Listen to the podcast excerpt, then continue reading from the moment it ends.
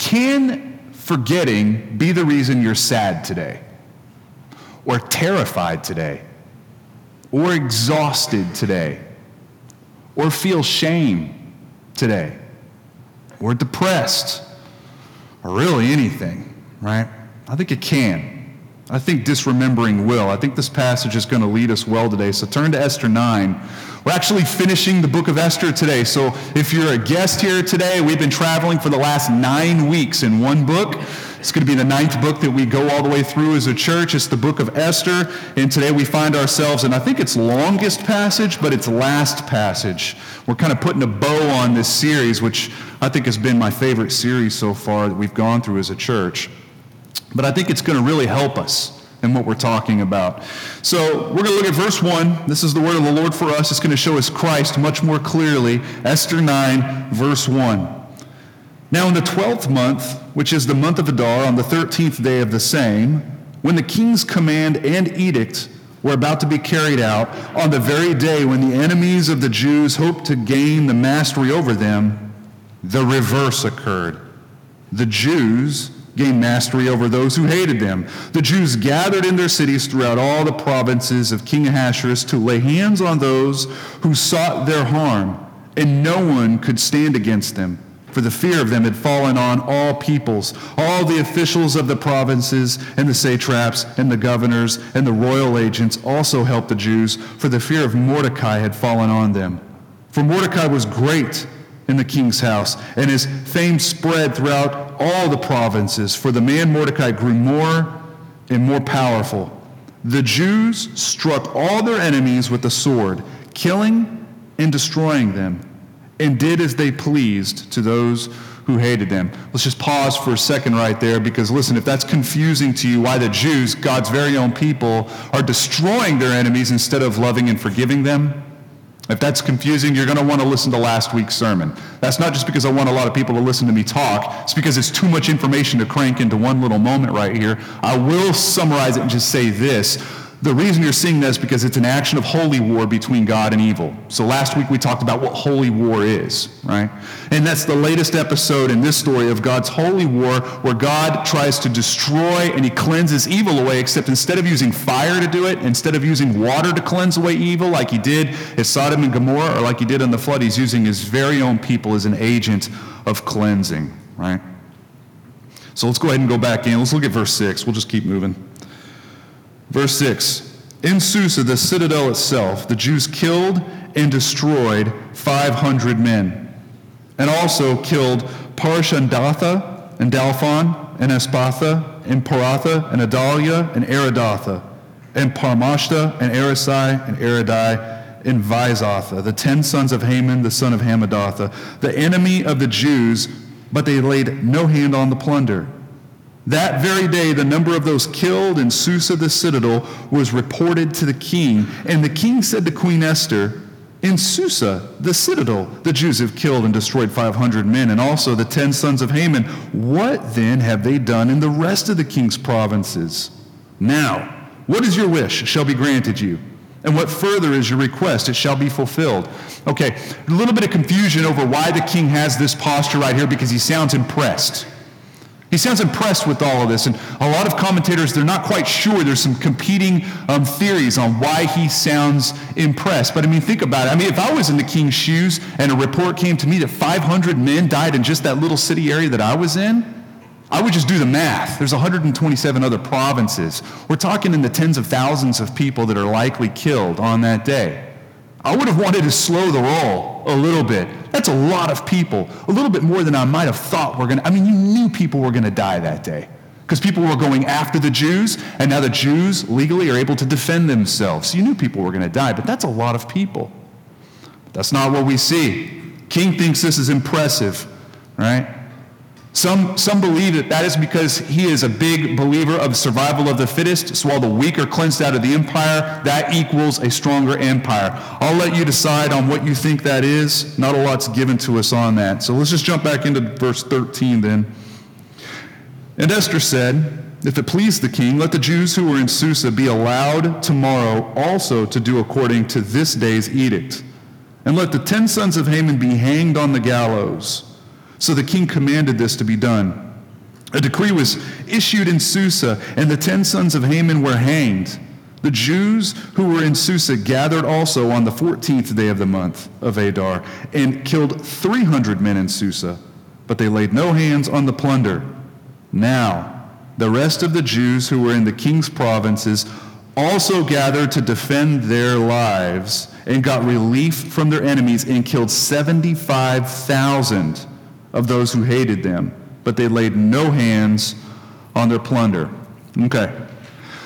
This is the greatest moment of reversal in a story full of reversals. I mean, there's been some big meta themes of the book of Esther. One is that God is nowhere mentioned in the story. He's absolutely nowhere to be seen in this story, yet at the same time, he's everywhere in every detail. He's, he is sovereign and he is providential over every moment, every, every motive of the heart, every molecule that's spinning. God is invested in this, yet he's nowhere to be seen. A second theme is that God is very good at reversing what looks irreversible. He's a God of great reverses. Consider our villain in this story, Haman. Right? He leaves that first banquet. If you think back a few chapters, he's the happiest man in the world. It was like his heaven on earth. His dreams are coming true, right? I mean, second to the king, he's the most powerful man, he's the wealthiest man, and he's the happiest man. Now, if you go to the second feast, everything is reversed. He's not happy anymore. He's lost all of his position He's lost all of his sons. He's lost everything. He's got a bag over his head as he is pulled away to be destroyed and perish on the gallows that he built. You have Mordecai living in total obscurity for most of the story, forgotten for great things that he had done. And then even that's been reversed because now he has a royal robe on. everything is celebrated. There's a big celebration. He is kind of lifted and elevated to the heights of royalty. In the beginning of the story, Susa the Bible says, was thrown into confusion because a day of destruction had been determined. A little pin had been put in the calendar that there would be a day where all the Jews in the known world would be wiped out. Now, there's a great celebration. And even people that hated the Jews are now starting to convert into Judaism. Listen, you're going to see great stories of reversal in the Bible, all throughout the Bible. Think of Joseph. If you know the story of Joseph, huge story of reversal, right? He was a chosen son. Then he was thrown down into being a slave and then a prisoner and then the second, second most powerful person in the world, right? Got Jacob, got Samson, got Jonah, you've got David. Why? Because God likes to reverse things. Look at all the best stories. They're all reversals. That's because the gospel is the pinnacle of all reversal stories. And they're just kind of showing us how much God likes to do this. I mean, I think about the gospel for a minute, which is just God's good story for you, his favor for mankind through the person of Jesus, who lived with us as fully God, fully man, lived brilliantly among us, passionately, generously, and then he died excruciatingly. And then he, he was raised again by the power of the Holy Spirit, where he intercedes at the right hand of God for you right now at this moment, and he will come back and collect his family, bringing us to a banquet we really shouldn't be at, and sat at a seat that will never be taken from us. That is all happening right now. It's the gospel story, and it's a story of reversal. Where I am a sinner, and I'm full of rebellion and full of evil, and he made me friend made me family. And we have a, a, story of a king becoming a servant and a servant returning as a king, if you read Revelation 19. A story where the cross is a symbol of shame in the ancient world, but for us, it's the place where shame went to die. This is a story of reversal where we don't get what we deserve and we get what we don't deserve. Everything's reversed, everything is on its head. Even death itself is no longer death for the people that God loves. The entire Bible and the gospel that it kind of holds high for everybody to see is a story of reversals. Look at how David says it in Psalm 30. You have turned for me my mourning into dancing. You have loosed my sackcloth and clothed me with gladness, that my glory may sing your praise and not be silent. All he's saying here is, I was mourning, I was sad, I was grieving, and you converted it into dancing and gladness. And I know what he means because I remember that happening for me when cynicism turned into joy, when my great reversal happened in my soul, when what I feared most I now found rest in. No longer had hostility. Now there was peace. That's work that only God can do. This great reversal. Let's look back at the, at the text. Go to verse 17. Read a little bit more. Okay, 17. This was on the 13th day of the month of Adar. And on the 14th day, they rested and made that a day of feasting and gladness. But the Jews who were in Susa gathered on the 13th day and on the 14th and rested on the 15th day, making that a day of feasting and gladness. Therefore, the Jews of the villages who lived in the rural town hold the 14th day of the month of Adar as a day for gladness and feasting, as a holiday and as a day on which they send gifts of food to one another. And Mordecai recorded these things and sent letters to all the Jews who were in all the provinces of King Ahasuerus, both near and far, obliging them to keep the 14th day of the month of Adar and also the 15th day of the same year by year, as the days on which the Jews got relief from their enemies. And as the month they had turned for them from sorrow into gladness and from mourning into a holiday that they should make them days of feasting and gladness, days for sending gifts of food to one another and gifts to the poor. So the Jews accepted what they had started to do and what Mordecai had written to them. For Haman, the Agagite, the son of Hammedatha, the enemy of all the Jews, had plotted against the Jews to destroy them and had cast pur, that is, cast lots to crush and destroy them. But when it came before the king, he gave orders in writing that his evil plan that he had devised against the Jews should return on his own head, and that he and his sons should be hanged on the gallows. Therefore, they called these days Purim, after the term Pur. Therefore, because of all that was written in this letter, and of that which faced in this matter, and of what had happened to them, the Jews firmly obligated themselves and their offspring and all who joined them that without fail they would keep these two days according to what was written and at the time appointed every year. That these days should be remembered and kept throughout every generation in every clan, province, and city, and that these days of Purim should never fall into disuse among the Jews, nor should the commemoration of these days cease among their descendants. Okay, I know that was a lot. The big ticket item to pull out of that passage is that Purim was spontaneously celebrated by Mordecai. He looked around and everybody was partying and eating and giving gifts. And he thought, whoa, whoa, this is good. We should do this every year. What a great idea. We should do this every year. The people loved it. The people loved it. Esther, she's about to make it a royal decree. It's the birth of this new holiday. And the reason the reason that they established Purim is so the people of God would not forget that they were given rest from hostility that they would not forget. They would not disremember, right? Now, this celebration is different from all the others that they do. It's different from Passover and Booths and all of those because those are all festivals that God decreed. He prescribed those. This is something that they came up with. It's different from all the others, right? It's a spontaneous celebration, it's standardized celebration, it has official status. Uh, kind of kind of like our church birthday party. We have a birthday party every year in the fall, right? And it's because in year one, in the first year, the first anniversary, some of you were there, it, it was just like we, we only planned it with four adults. So we might have had like 30, maybe. And so we did a bunch of baptisms, we had a bunch of food, and it was kind of one of those parties of, hey, we're not dead. We made it this far. Like we still have a website, you know? I mean, we're not, we didn't fold up shop. It was fun, it was beautiful. Year two, we grew even more. In fact, that was even more of a significant birthday because 90% of church plants never make it that far. And we did it. Baptized more people, ate more food, and then we added a chili cook off, right? Which we still do to this day. Year after year, year three, year four, year five, God kept growing us. He kept building this deeper. He kept blessing us. And so we party over the whole thing. It's a lot of fun for us. Our birthday, it's more of a chili cook off, though, isn't it? It's more. It's a celebration, it's a memorial, lest we forget. Because we're not high fiving ourselves over how brilliant we were that year, right?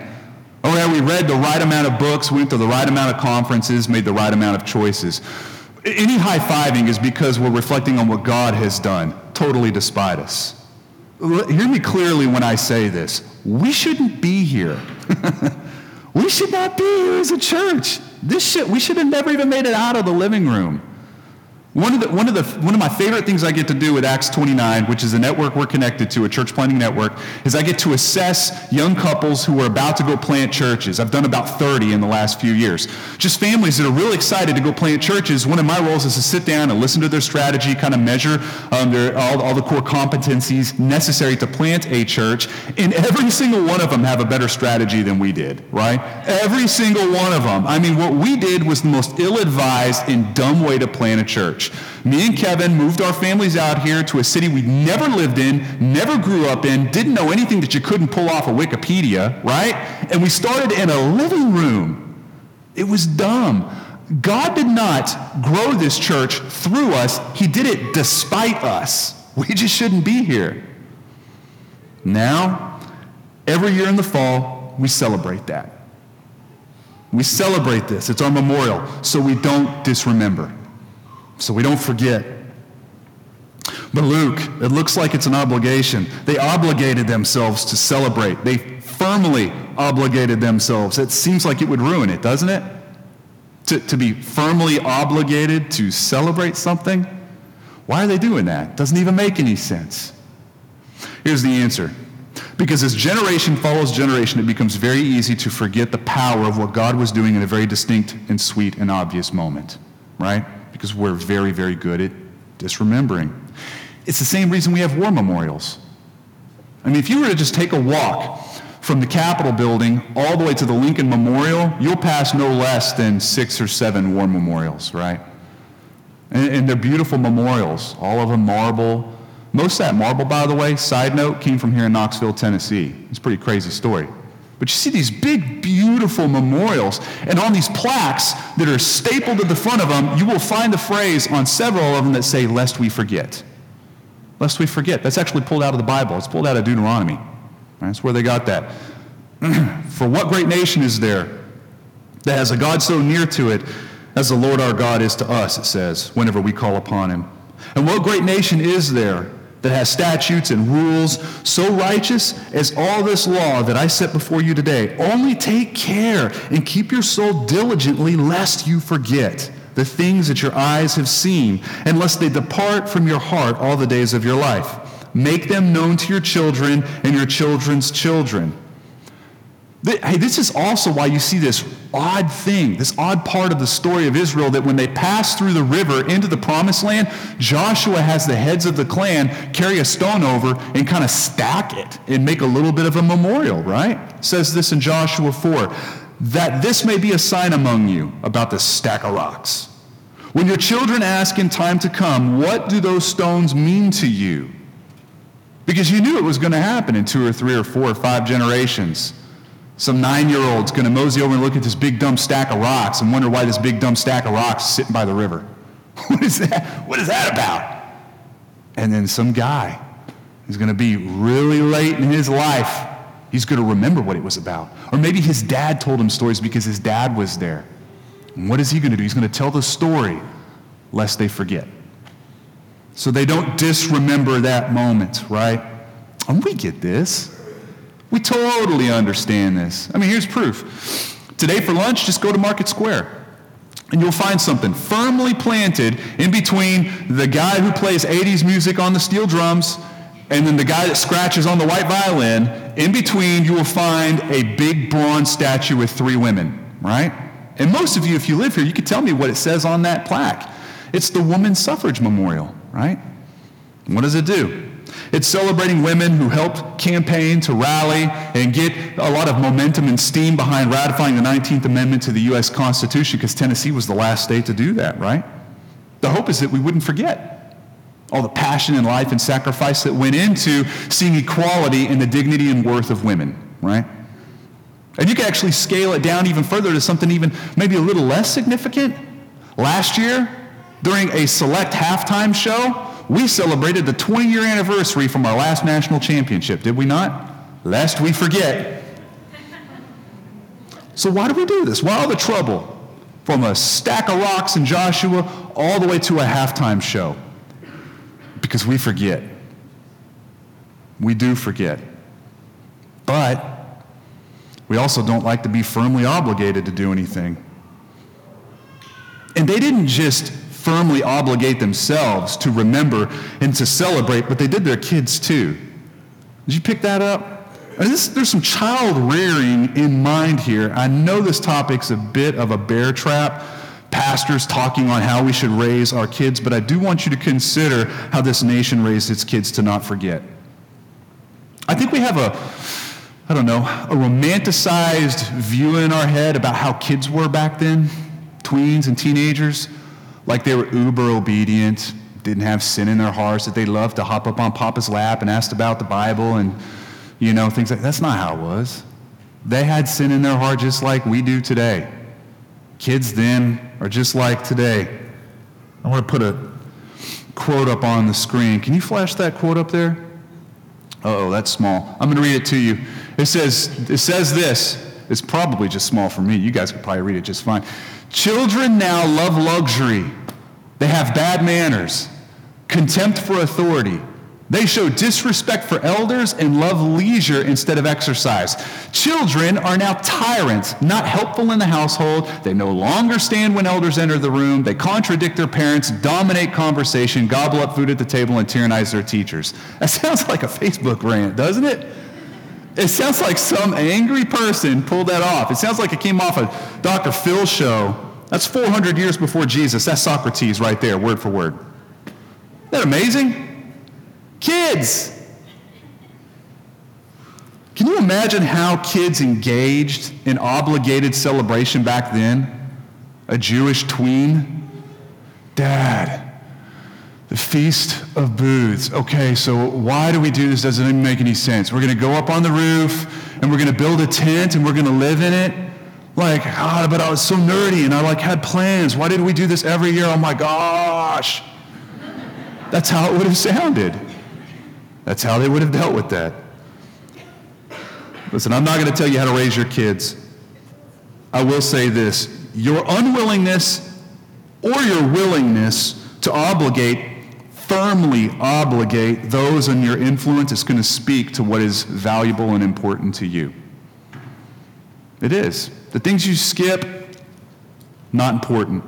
The things you are firmly obligated to, they're going to see that as important. There's just no other way to do it. Those, the, the things that you sacrifice your time, talent, and treasure in, that you are firmly obligated in, the rhythms and the routines that you guard like a Doberman. Your kids are going to grow up, your spouse is going to see, your extended family is going to see, your neighbor is going to see, and they're going to say, that is important to that person. That's that's why this is happening. That's why Mordecai and Esther are doing this forever, too, for perpetuity. That's how this is set down. That the Jewish people are to celebrate how good God has been to them, and they still do this. Listen, I'd love to brag and say we plan for this to happen. Purim is still celebrated. It's going to be on Wednesday. In 72 hours, they're celebrating this. Judaism is, right? Why will they do this on Wednesday? Because it's valuable to them. It's valuable. They're firmly obligated to it. So, how do we take this text and draw a line from it to us today on March 17th, St. Patrick's Day in 2019? After all, this isn't a synagogue. I'm not a rabbi, right? Most of you probably aren't Jewish. Maybe only some of you are. Here's the answer we draw the line through the gospel. If you're a guest or maybe fairly new, it's good for you to know we read the Bible backwards. Okay? Start from the cross. That way the Old Testament makes sense. We start from the cross and the empty tomb so that the Psalms make sense. We start from the gospel, the story of the atonement, the good news for mankind, so that this whole thing makes sense because this is how this was written for us. Right? That's how it was written for us. So that's how we're going to do it. That's how it's going to make sense for us. Because Purim, the way they established it in our text, it's the remembrance and the celebration of God turning hate and hostility into peace and rest.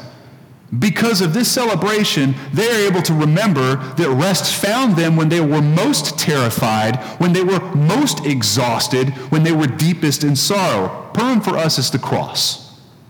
It's the cross, which ironically isn't something that Judaism celebrates. They still celebrate Purim. We celebrate something better. You see, for Christians, Purim is just an echo, or it's a shadow, or it's a sign that points to the greater reality, which is the atonement, the greater reality, which is a bloody cross and a very empty tomb, where the greatest reversal in human history occurred in a story full of reversals, right? It's where rest found me when I was most terrified. It's when it found you when you were most exhausted, when we were most beat up. It's where it found us. Because Jesus, the better Esther, did not just lay down his life for a physical nation, but for a spiritual one. So this passage actually points to something beyond itself, something more comprehensive, right? We see God say this in Isaiah Peace peace to the far and to the near. Peace, peace to the far and to the near. And then Paul reads that and he pulls that page out and carries it to this young church in Ephesus and he says, And he came, meaning Jesus, and Jesus came and preached peace to you who were far off and peace to those who were near. Listen, the gospel's not good news to me just because God is like still destroying enemies around me, but because he is the one that ultimately destroyed the hostility between me and God the war I declared against God. Ephesians 2, Paul says this a little bit earlier in that same letter. For he himself is our peace, who has made us both one and has broken down in his flesh the dividing wall of hostility. Hear me. Some of you in here today, you are terrified and exhausted and confused, full of sorrow and pain and you don't have this peace and this rest, maybe you've never had it. Maybe you've just disremembered. Maybe you've just failed to remember who God is and what he has done. And so what happens is the great reversal is not celebrated or remembered, so you walk with this heaviness that comes by forgetting.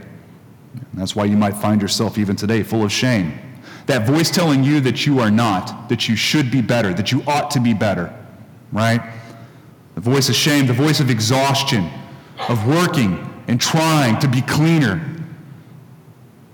You find yourself cynical, broken, confused, fearful, depressed, smothered, right? Man, there's power in remembering. There's power in revisiting. There's great power in re celebrating what God has done for you and for me, right? Because Jesus has reversed our lot. He's reversed our lot. A lot we deserve, too, right? And it wasn't a roll of the dice that determined the fact that I was going to die. It's because of the sin that was alive in me. But then he changed things. He reverses this, and he preaches peace to those who are far and those who are near. And now we firmly obligate ourselves as a, a people, a family of disciples. But I think the trouble with this repetitive obligation, moments and days of remembrance. We'll call them traditions, right? The problem is that alertness can go right out the window, right? And then traditions just become traditions for the sake of tradition. Rhythms just are rhythms we do because of the rhythms that we always do. Kind of like St. Patrick Day, right? St. Patrick's Day. A lot of rivers going to be turned green today. I get it. I get it. It's green, it's water, it's fantastic. A lot of coronas are going to be drank that are green today. People are going to try to talk like leprechauns today. None of that has anything to do with a missionary that reached an entire island. None of that does. We just lose the, the mystery and the wonder that sits behind a routine that we celebrate all the time. Christmas is the same way, right? Christmas is the same way. We talk about it in Advent every year. We all know what it's like to be sitting behind a wheel in line, you know, behind a red light so we could go to Best Buy and stand in yet another line to spend too much money on something for a person just because they're buying something for us. And in the meantime, we're wondering about how we're going to get food and whether the bathroom's going to be clean enough for guests to come and blah, blah, blah, blah, blah. It's almost like we, we physically have to say out of our mouth, wait a minute, Jesus did come. I mean, this is about Jesus, right? It's about, we have to almost physically do that. Same way with Thanksgiving, same way with Easter. We firmly obligate ourselves to celebrate days and we lose the wonder that camps out behind them. And not just holidays, but just moments too. Communion can do that. We could hollow those things out, right? Reading your Bible can be done that way. Praying can be done this way. They can all be boxes that we check. There really is an emotion or a movement that we do as a people of God that can't be hijacked into things that we are just firmly obligated into while we just lose a sense of wonder and imagination, right? Which is why it can be so difficult to detect when our hearts wander into despair because we're doing all the right things. And yet we're still exhausted and still terrified. Still kind of just empty, right? I mean, hear me. You could show up to, I mean, this is just a gathering. You could show up to a Sunday gathering 30 minutes early, at two hours early, and you could volunteer your guts out. And you could sit there and you could take notes, and you could sing louder than everyone around you. And you could write a check. Thank you for that, by the way. There's podiums out there you can just slip your check into. You could do that. And you could make a bunch of friends, and you could join three community groups. And you could walk out of here, and when someone asks you, How was your Sunday morning? you could still feel it in your hearts and go, ah, meh, it's all right. It's all right. The music was okay. Luke went a little long. It's kind of screamy today, you know? It's all right. I've lost the wonder. I've lost your imagination over the great reversal of what God has done for mankind. You know, by the end of our story in Esther, the last three verses, yeah, the last three verses. I'll just read it. Let's jump into chapter 10. How about that? It's only three verses long. I don't even know why they did that. Whoever did that, they should have just put an extra three verses on and called it a day. But it says King Ahasuerus imposed tax on the land and on the coastlands of the sea and all the acts of his power and might, and the full account of the high honor of Mordecai to which the king advanced him are they not written in the book of the Chronicles of the kings of Media and Persia? For Mordecai the Jew was second in rank to the king Ahasuerus, and he was great among the Jews and popular with the multitude of his brothers, for he sought the welfare of his people and spoke peace. He spoke peace to all his people. Okay, by the end of this story, it doesn't really finish like I would finish a story if I was to write a story like this. Because it's talking about taxes right? And then you got this king who's the biggest troll in the whole story, and he, he figured out a way to flow through the whole thing. That's the only thing that didn't get reversed. That dude is still in his job. He's still, he's still the king. I think what we're learning when we see those things, taxes and this king, is the more things change, the more they kind of stay the same. The more things change, the more they're going to stay the same. What was vibrant here in chapter 9, it's going to fade in a few months after this. And in a few years after this, it's going to fade even more. What's celebrated here by Mordecai in great vibrancy today or on Wednesday, it's going to be people rushing around Knoxville, wearing a costume, bringing their food. It's just going to be turned into another box that is checked. Things just stay the same. New Hamans come, don't they? New villains. New villains. New gallows are built, new threats, fears return, new unrest. And let's just fast forward a few hundred years. You're going to find John sitting on an island having a vision of Jesus. He sees Jesus, and he says this in Revelation 1 When I saw him, I fell at his feet as though dead. But he, meaning Christ, laid his right hand on me, saying, Fear not, I am the first and the last and the living one. I died, and behold, I am alive forevermore. That's a great reversal right there. And I have the keys of death and Hades. This reversal was spoken by Jesus when empires of the world were terrifying an infant church. Haman is still around. He just grew into Rome. Right? The enemy of our souls is still using people and institutions to snuff out the people of God and the gospel that they extend. Haman is in China. Haman is in Haiti. Haman is in the USA. Haman are in colleges. Still around. The devil will always find Hamans. So, how do you firmly obligate yourselves to remember and celebrate a great reversal? How do you do that? Right? I want you to consider the rhythms and the routines you have because you love Jesus. The things you wouldn't normally do. I mean, if you didn't love Jesus, if you weren't a Christian, maybe, all of that can be done on autopilot. All of it. I mean, and I have to be careful here because I'm a big fan of rhythm and routine. I love firm obligation. I'm a highly disciplined person. I enjoy it, it brings me life. to be firmly obligated. But I could tell you, as one that's in that camp, how easy it is to lose the wonder, to forget and lose my imagination and my sense of awe and my fascination with the great reversal of God for me. I could lose it. I can lose it. I think many of us in the room might be like that. Firmly obligated, still tired, still exhausted, and still terrified. So let this passage lead you to recapture that eye opening amazement and wonder that you have with God's great reversal. And there might be some of you in this room that hate being firmly obligated to anything. you don't want to be shackled to a routine. You see no point in that. But yeah, you find yourself terrified and exhausted too, don't you? Sorrowful, in pain. Let this passage lead you to remember often, lest you forget, lest you disremember. Now, next week, we'll start a new series and where we're going to zoom in really close on maybe some of these rhythms and routines, boxes that we check, right? We're going to look at the Sermon on the Mount. But all I want to do is I just want to finish with one routine as we finish that was created for this very purpose of remembering where we're so tempted to disremember, where things can be hollowed out for us. It's going to be out of 1 Corinthians. You don't need to turn there, it'll be up on the screen. I'm going to read it to you. 1 Corinthians. We're going to go to 1 Corinthians 11.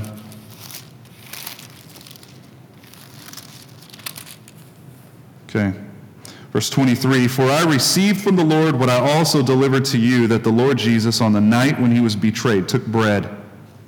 And when he had given thanks, he broke it and said, This is my body, which is for you. Do this in remembrance of me. And in the same way, he took the cup after supper, saying, this cup is the new covenant in my blood. Do this as often as you drink it in remembrance of me. Communion is one of those motions. We, it's a sacrament. It's a movement that we follow so that we do not disremember. That's what it's there for, right? It's our stack of rocks by the river that we do so that we remember, so everyone around us sees us remembering, and it provokes that gospel dialogue as well. But consider how easy it is to autopilot that moment. Man, it's easy. Walk back there, get some bread, put it in the juice, put it in your mouth, pray, go back to your seat, right? It's super easy to do that. It is. So the object for you today, and this is this is my goal for you today, is not to take communion and try to love God more. But it's to take communion and reflect on how much you are loved. You can't love God unless you are able to be loved by God. Think about that. I don't want you to consider what you need to do to stir up in you to be, to be more of a lover of God, but just to relax and remind yourself of the great reversal and how it shows how much He loves you, how much He treasures you and has fought for you and enjoys you, loves you, excited to be around you and let that lead you. And when we take those elements in remembrance of what Jesus has done, it is meant, it is meant and designed to awaken your emotions, to awaken your remembrance. That's what it's designed to do. It's to make your eyes wider, to spark your imagination, to foster that fascination and that wonder in you. Not just of what he has done, but where he is leading us. Another banquet where he will dine with us again and party with us one more time. Listen, if you are a Christian here, let me ask you some questions because there is room for us to repent. Where are you firmly obligated and how is that going? Where are you firmly obligated and how is that going? Are you checking a box? Honestly. Who are you influencing? Who's watching you? Listen, not firmly choosing is choosing to forget. I want you to consider as you're taking communion today or praying or singing, I want you to consider how loved you are. Just think and meditate on how much He loves you, how excited He is to engage you.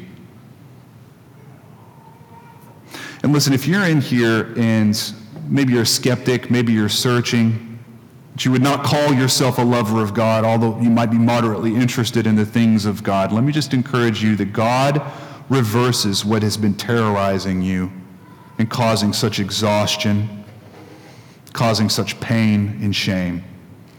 And the confusion and the fear and the sadness you walked in here with, by his gospel, he changes into joy and peace and rest from all hostility. I'll tell you, what, go ahead and stand with me, and I'm going to read a passage over you as we go into worship. And just as I talked about communion, listen, if you're a Christian and you're here with us today, we invite you to take those elements in the back. It doesn't matter if you're part of Legacy or not. Listen, if you're not a Christian, we say that's something that we do as a church only because of what it represents, but we would invite you to receive Jesus instead of some bread and some juice, and would love for that to happen today. Don't let this day pass by. Don't forsake this day, this moment. There's one more reversal we're going to leave with. One more. It's the last reversal. It's in Revelation 21. And I heard a loud voice from the throne, John says Behold, the dwelling place of God is with man. He will dwell with them and they will be his people. And God himself will be with them as their God. He will wipe away every tear from their eyes, and death shall be no more. Neither shall there be mourning, nor crying, nor pain anymore, for the former things have passed away. And he who is seated on the throne said, Behold, I am making all things new. Also he said, Write this down, for these words are trustworthy and true. Lord, I thank you for this reversal. I thank you, Lord, that there's going to be a day where many of us are going to be looking at each other and we're going to have to scratch our head and try to remember what darkness looked like. I don't know if we'll even remember what pain felt like. The voice of shame in our ears, we will struggle to remember what that sounded like. God, that's how good you are. You are still reversing things. And there will be a day where you will wipe tears from our eyes. All that is dark, all that is rebellious in us will be turned into celebration.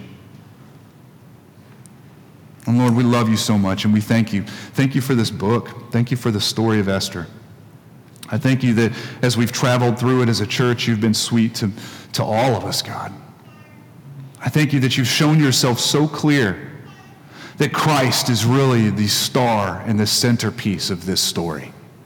That your gospel is so lit up and elevated and pronounced in this story. So, Lord, we love and we thank you. And we pray that in our hearts you would show us where we are checking boxes, where we forget, where we have disremembered what you have done for us. And so we are heavy, we are terrified, we're exhausted. And the Lord, I pray for those in this room who are far from you.